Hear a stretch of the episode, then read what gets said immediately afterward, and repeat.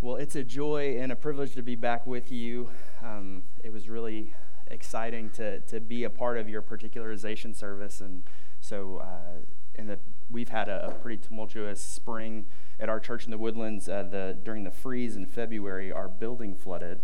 Um, and we've been meeting at another church in the Woodlands on Saturday nights, um, which is so weird uh, to, to meet on Saturday nights. But what it does is it gives me the opportunity to come and, and be with y'all on Sunday, and I don't even have to miss church. Um, so we had church last night, and I get to come be with y'all and give Blake a break and um, just get to share God's word with you.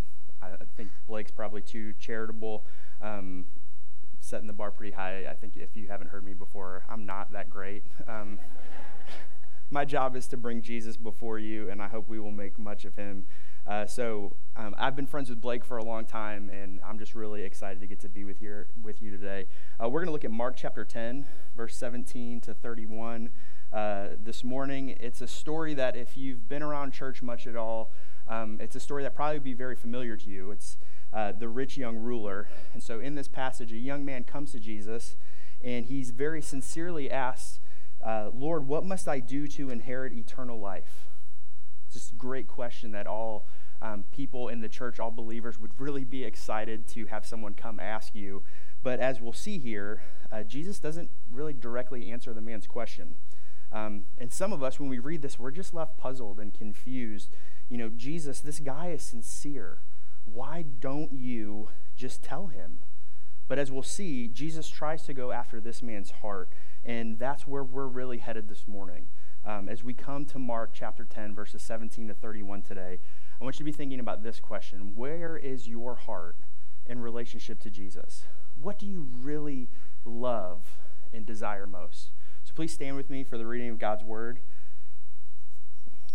Mark chapter 10, verse 17 to 31. Hear the word of our Lord. As Jesus started on his way, a man ran up to him and fell on his knees before him. Good teacher, he asked. What must I do to inherit eternal life? Why do you call me good?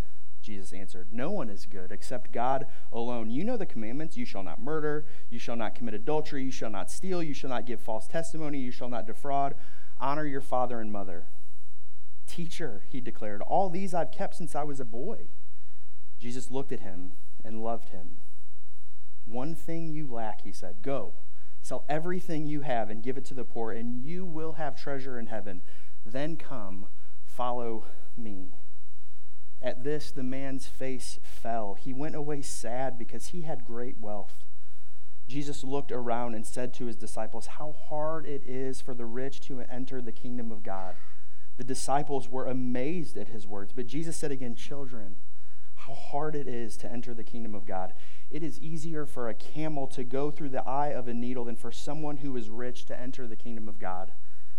The disciples were even more amazed and said to each other, Who then can be saved? Jesus looked at them and said, With man, this is impossible, but not with God. All things are possible with God. Then Peter spoke up, We've left everything to follow you. Truly I tell you, Jesus replied, no one who has left home or brothers or sisters or mother or father or children or fields for me and the gospel will fail to receive a hundred times as much in this present age homes, brothers, sisters, mothers, children, and fields, along with persecutions, and in the age to come, eternal life. But many who are first will be last, and the last first. This is the word of the Lord. Please be seated. Please pray with me. Father, we thank you for your love and your mercy. We thank you that you've given us your word to instruct us, to challenge us, to transform us. We pray that by your Spirit, you would go before us and in us this morning, that we might come into contact with the Jesus as he is presented in the scriptures. We thank you that you love us and you are good, that you alone are good, and that you call us to yourself, that you are patient and gracious with us, that you do not despise us or reject us, that you draw us near, that you drive us to yourself. We pray that as we come into contact with you this morning, that we would not go away sad, that we would come away from this place joyful, transformed, equipped with your gospel, equipped with your Holy Spirit, that we might go out and love and serve those around us and follow you all of our days. It's in Christ's name we come before you. Amen. Well, in the 1979 Russian film Stalker, probably sure everyone has seen it in this room, um, it tells the story of these three men who are on a journey. Uh, their names are Professor, Writer, like like writer, not like on a horse, rider, um, and, and their guide, Stalker. And Stalker is leading these men to the zone, um, and specifically to the room within the zone. Uh, the room, he's told them, it's this kind of miraculous phenomenon where upon entering into it, they're going to be granted their heart's deepest desires. In the room, you get exactly what you want. You get the thing that you desire most in the whole world. And when they finally get there, when they reach the place where they're about to enter and get their most cherished desires, they hesitate. They're afraid to step into the room because it dawns on them what if I don't want what I really think I do? the room really it, it, really does reveal all. So what you get is not what you think you wish most for it's the thing that your heart most deeply wishes for. So they're confronted with this disturbing reality that maybe they don't want what they think they really do want. You know what if the desires of their heart what if their deepest longings are not the ones that they've chosen for themselves one person writes about the, the movie and says this not many people can confront the truth about themselves I think you and I can identify with that this morning. If I were to ask you, if you were a follower of Jesus, you know, what you really want, what do you ultimately love? Um, you know the right answer. We know the Sunday school answer to give. Uh, we know what we ought to say, but would you feel confident stepping into the room this morning? Um, the insight that the room gives us is that our deepest desires are really shown in our daily lives, in our habits not necessarily in what we say we think we want or what we even think that we want. And that really does bring us to our text this morning in Mark chapter 10. The rich young ruler comes to Jesus and he asks this amazing question for what he thinks he really wants eternal life. But Jesus, through this gracious, through this generous conversation, he reveals the man's true love, his deepest desires. And what we see is they don't line up with Jesus and his kingdom at all. So, this morning, what do you love? What do you really, really want? What do you cherish most? We're just going to ask three questions of our text this morning uh, to help us see into our hearts and how we engage the world around us. So, first, what do we learn about goodness? Uh, second, what do we learn about ourselves? And third, what do we learn from Jesus? So, first, what do we learn about goodness from Mark 10? Well, who, we have to ask, okay, who is this ruler? Um, Matthew tells us that he's young. Uh, Luke tells us that he's a ruler, and we later find out that this man's pretty wealthy here from Mark, so hence you get the rich young ruler um, as his title. Uh, the word for ruler that Luke uses in his gospel um, indicates that he's a leader in the synagogue. Um, he's a ruler in the local synagogue. This ruler is an upright, decent young man. He's really the kind of guy that you would just really want to be friends with. Uh, he's the kind of guy that you would want to have working for you or working with you, to be on your team. He's the one that you would want to have as your brother or your son, or to have your, your um, sisters and your, your daughters date and marry. That's who this guy is. He's just an overall decent guy. And then in verse 17, he runs to Jesus. He falls on his knees before him and he sincerely asks, Good teacher, what must I do to inherit eternal life? And Jesus, as he often does, responds with a question of his own. He's trying to understand who this is that's before him. Who is this that he's talking to? And he's wanting this young man to be a little bit more introspective. And so he goes on and he says, Why do you call me good? Why do you call me good? And then Jesus explains why he's asking this question. No one, no one is good except God alone the ruler in this passage. He's not trying to flatter Jesus. He really does respect him and value him. That's why he throws himself at his feet. He runs to him. He shows great humility in going before him and falling on his knees. But Jesus is implicitly asking him, What does it mean if you call me good? If only God is good and you're calling me good, what is that? What does that mean? but also what does it mean to just call someone good in general? Um, if, if someone called you or I good, we would be probably pretty encouraged and just take that um, compliment and enjoy the affirmation that we receive from them. But Jewish people in this day and age in which Jesus is living, they only referred to God in this way and never, ever referred to each other in this way. So Jesus is pressing this young man, he's pressing us to think, what is true goodness? Then Jesus goes further and he summarizes the, the back half of the Ten Commandments, the part about loving your neighbor, whereas the first part is about loving God. He says, Don't commit adultery, don't murder, don't steal, don't lie, don't defraud, honor your father and mother. Jesus is trying to get the young man to think about his failure to keep the commandments. He really might be a decent young man, but and he might be a good man, but he's not as good as God. And the man replies in verse 21, shockingly, All these I've kept from my youth. He's basically saying, I'm good. I've done that. What else you got for me, Jesus? I've done those things you've said. The young man is not aware at all of the distance between him and the God of the universe. He's not aware of the distance between his goodness and God's goodness.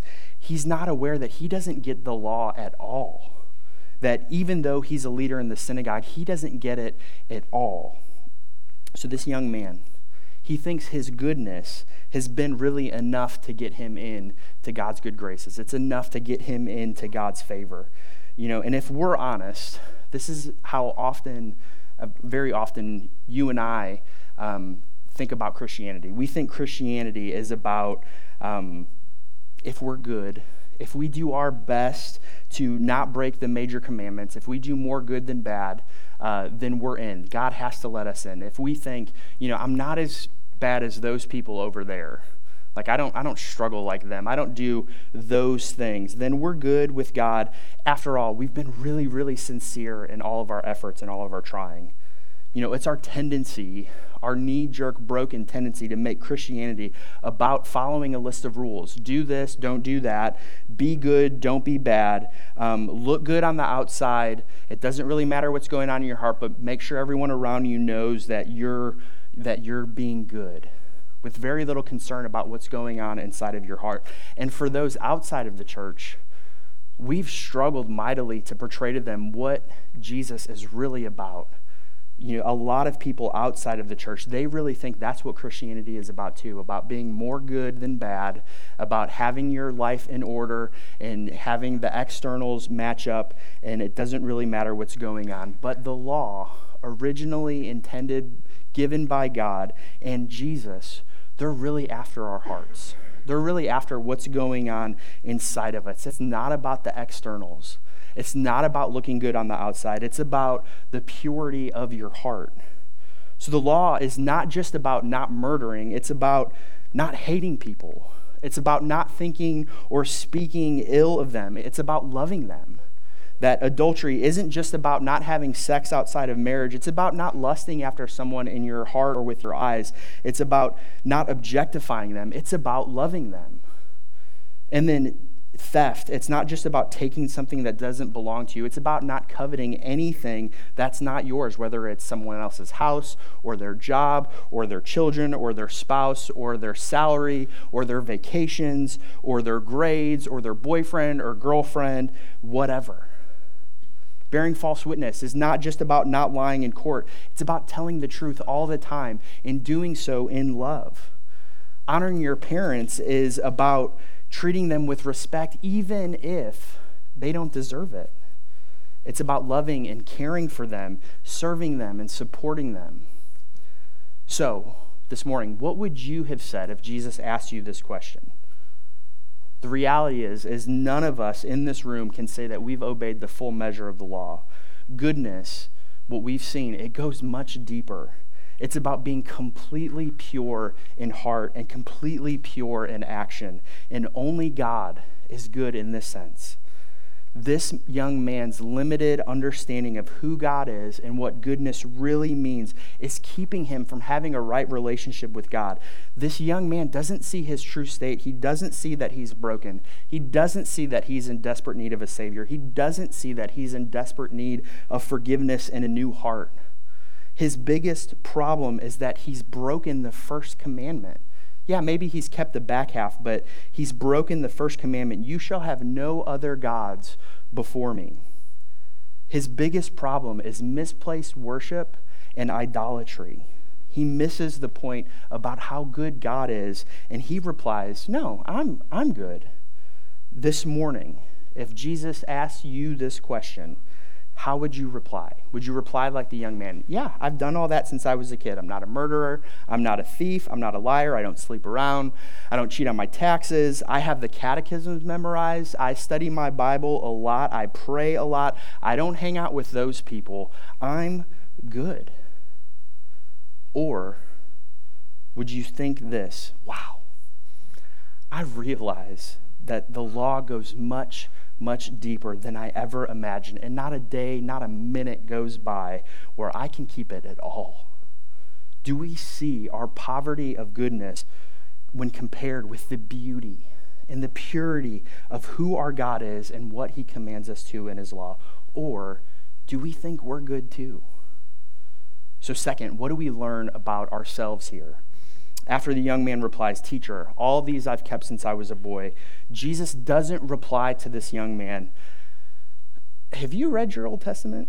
You know, there's no one who's good, not even one. In fact, your righteousness is like filthy rags before me. Have you been listening to my teaching at all, young man? You are a sinner. You need to repent. You are not good. You need forgiveness. Is that how Jesus reply, replies to this young man? Now, all this is true, but Jesus doesn't go after him directly. He doesn't grab him by his robes and shake him and say, You know, you are proud and arrogant. How dare you call yourself good before me?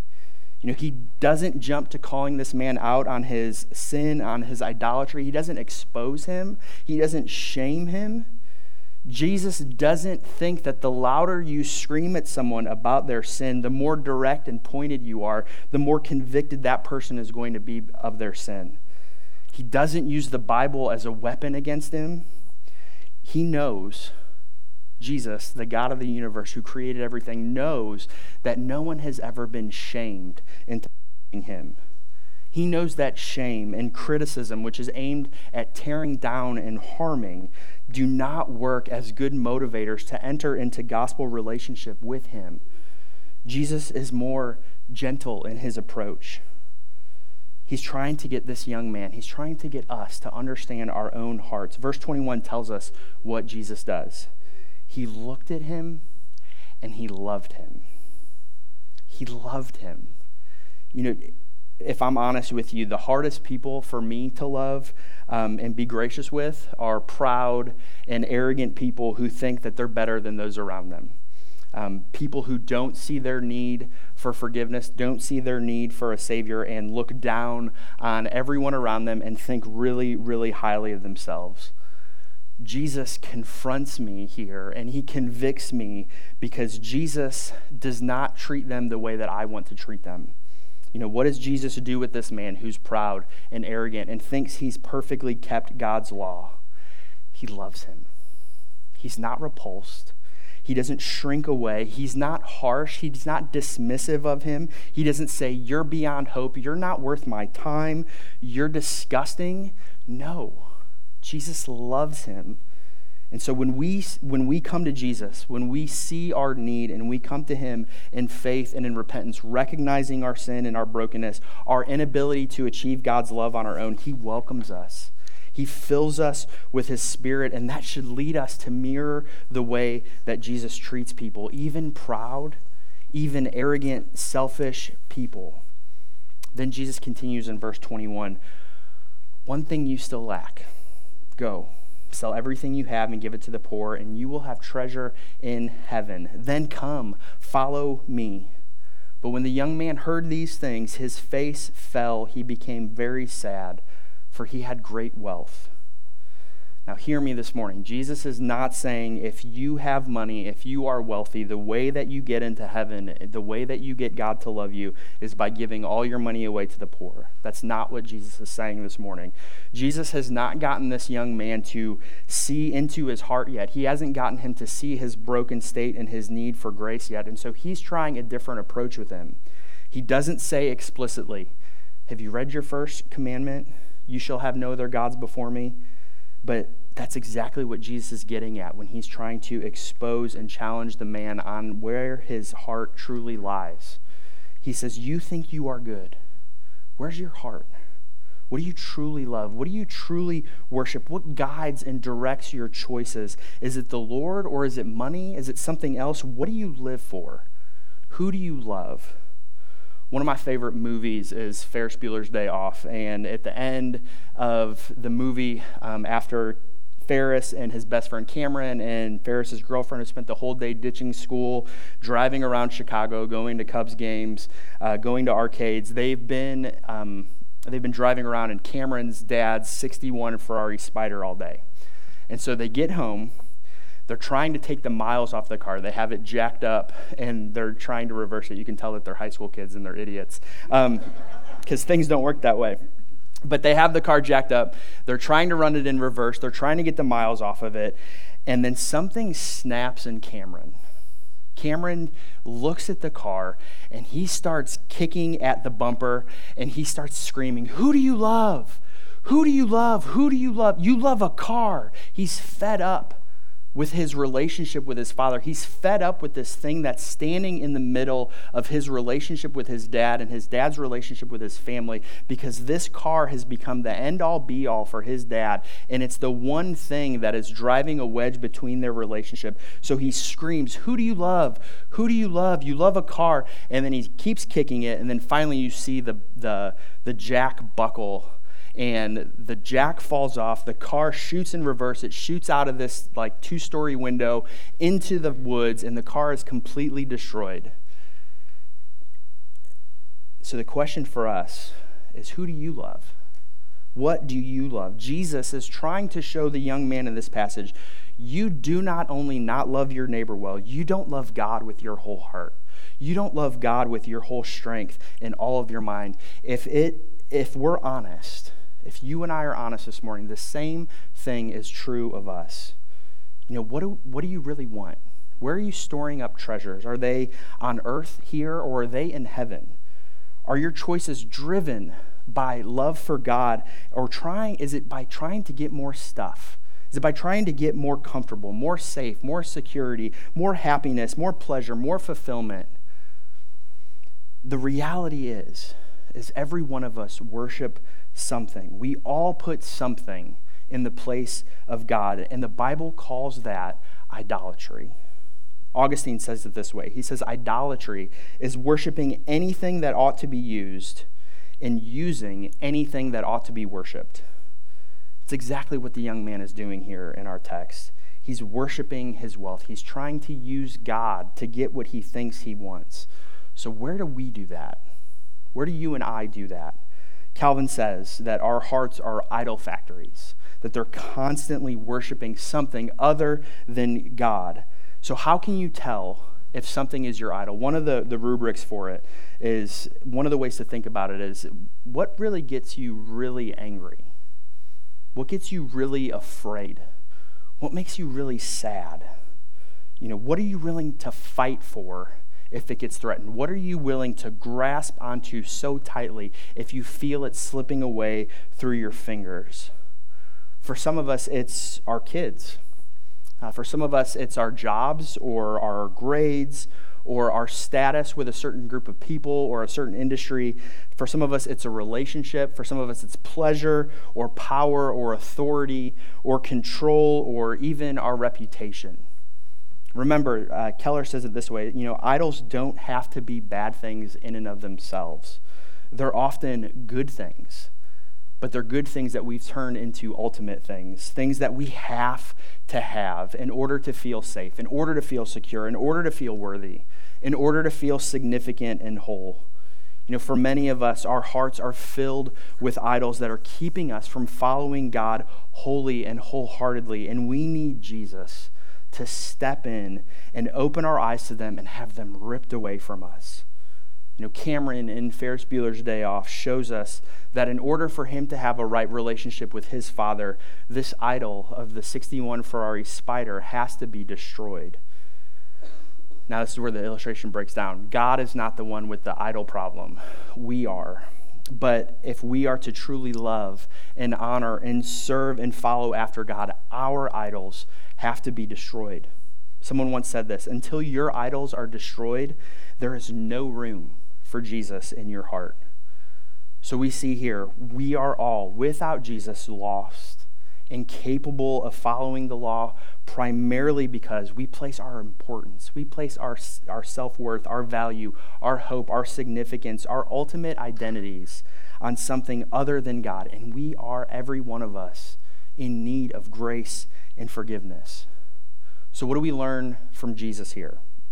The first thing we learn from Jesus in this passage, uh, especially in dealing with broken people around us, uh, especially with those who think that they're good, that um, is that Jesus earns the right to ask challenging, penetrating questions.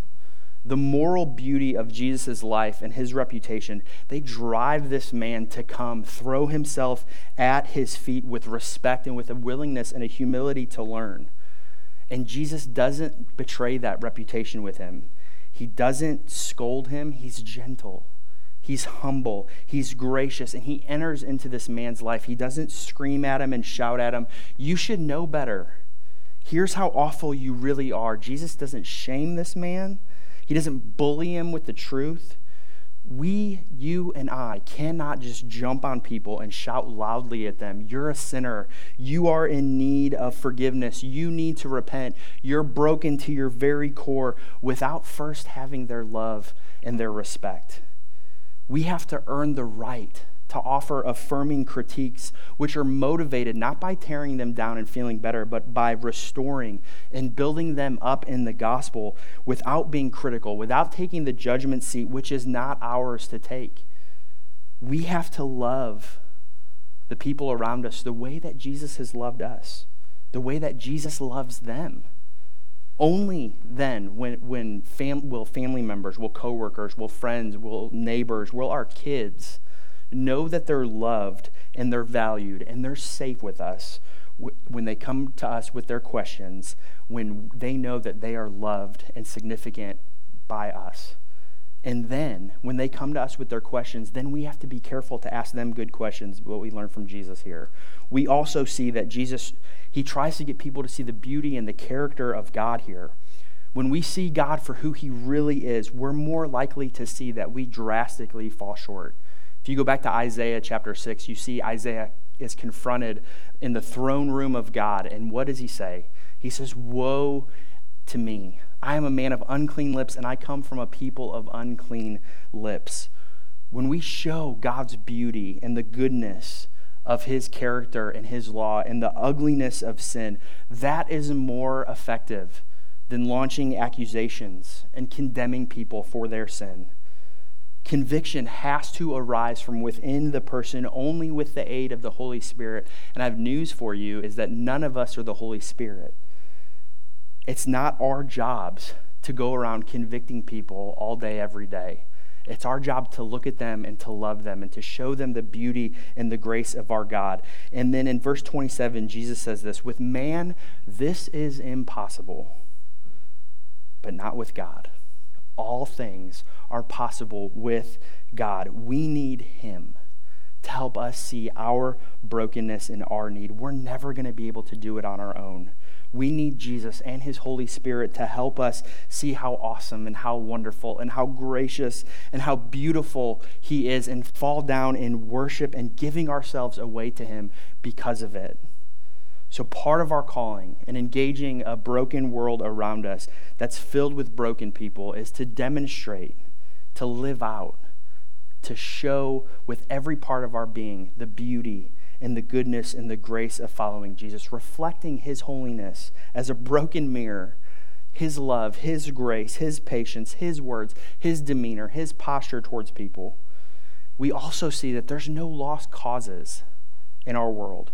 We don't get to write anyone off as beyond hope. We don't get to write them off, especially proud and arrogant people, because Jesus doesn't write them off. The Holy Spirit can move and he can work in the most broken, in the most proud, and the most arrogant of lives. After all, look at who's in this room this morning.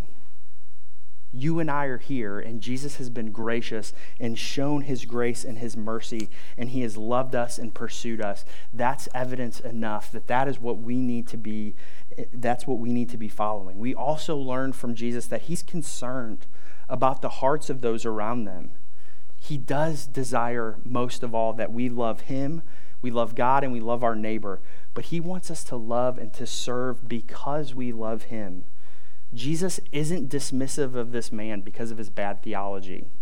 He's not dismissive of him because of his self righteousness or his arrogance. But Jesus' words about it being easier for a camel to go through the eye of a needle or the eye of a needle than for a rich person to enter the kingdom of heaven, they sting. They sting the disciples and they sting us this morning because our idols, they get in the way of following Jesus. And this is ultimately what Jesus says to the man Give your money away to the poor and then come and follow me. Get rid of the things that are keeping you from me and come after me. Do we really believe that only God can set us free from our idols, or do we try to manage them for ourselves? Or even worse, do we try to manage them for those around us? Jesus begins to set us free from our idols by helping us see into our own hearts. He really does care for this man. He really does care for you this morning. He wants you to get to know him. He's deeply interested in you, and he's willing to count the, the cost of what it will mean for this young man and for you to enter into relationship with him if we're to love, if we're to engage the broken world around us, we have to be willing to do the same thing that Jesus is doing here. What we see is that Jesus is ready. He's ready to give his life for this young man. He's ready to give his life for you which he ultimately does on the cross when he becomes our sin for us, where he takes all of our idols on himself, where he takes all of our lack of goodness and our failures and our brokenness and our sin on himself, and then he dies and he rises again. And in that transaction, when we come to him in faith, he gives us all of his love. He gives us all of his righteousness. He gives us all of his goodness now, so that when God looks at you, he sees Jesus He's not disappointed. He's not upset. He's not waiting for you. When are you going to get your act together? He's sitting there, and when he looks at you, if you're his, he smiles. Zephaniah 3:17 says he sings. He bursts into song because he loves you so much. He can't help it. So when we see that Jesus was ready to give his life for this young man and for us, we see that we get all of his goodness, all of his perfection, and we get the status, as Ephesians tells us, as his dearly loved children. We are children of the King, and all of this happens while we're still sinners, while we're still lost and broken, while we're still proud and arrogant. He gives himself fully to and for those who came to him, and he invites us this morning to mirror him to live out of his character and to show his love to the world around us. We're called to draw near, not to be repelled by broken people, not to be repelled by sinful and prideful and arrogant people, but to love them, to give ourselves away for away to them and for them that they might come to know and love and serve this Jesus with us. So when we come into contact with Jesus as he's, as he's presented to us in the scriptures, what we see is we really don't have it all together. That we fail in every part of keeping God's law, that we're prone, as we sang earlier, we're prone to wander. We're prone to put other things in the place of God, that our hearts really are idol factories. Our choices and our lives, if we're honest, are not often guided by what does God really want for me? But rather, you know, how can I get more of this? How can I get more of what I want, whether it's pleasure or a feeling or a relationship or money or whatever it is? And what we see is that Jesus deals gently with us, that he's interested in moving towards our hearts and getting them to open up to ourselves so that we can, in turn, open ourselves up to him and chase after and follow him with everything that we have the one who looks at us with love, with grace. He paid for our brokenness. He paid for our idols on the cross so that we don't have to keep trying to make it up to him with our goodness. so that we can be free to worship and to follow Him and Him alone, so that He can truly be the love that is at the center of our hearts and our lives and our actions. This morning, is your goodness keeping you from enjoying the freedom and the forgiveness of the gospel? You and I, we were made to have God at the center of our lives and our hearts. Everything else is going to leave you anxious, discouraged, depressed, restless, and, and hopeless. Jesus alone offers life. He offers hope, and He offers rest, and He offers you Himself. So, what do you truly love this morning? As we close, I want you to hear this Jesus truly loves and desires and cherishes you most. And the reason we know that is because he died on the cross for us, because he rose again, because he promises he's going to return and take you home to be with him forever. That's how we know that. Please pray with me. Father, we thank you for your mercy, for your love, for your goodness. We thank you that you do not run away from us in our sin, that you do not um, dismiss us, that you don't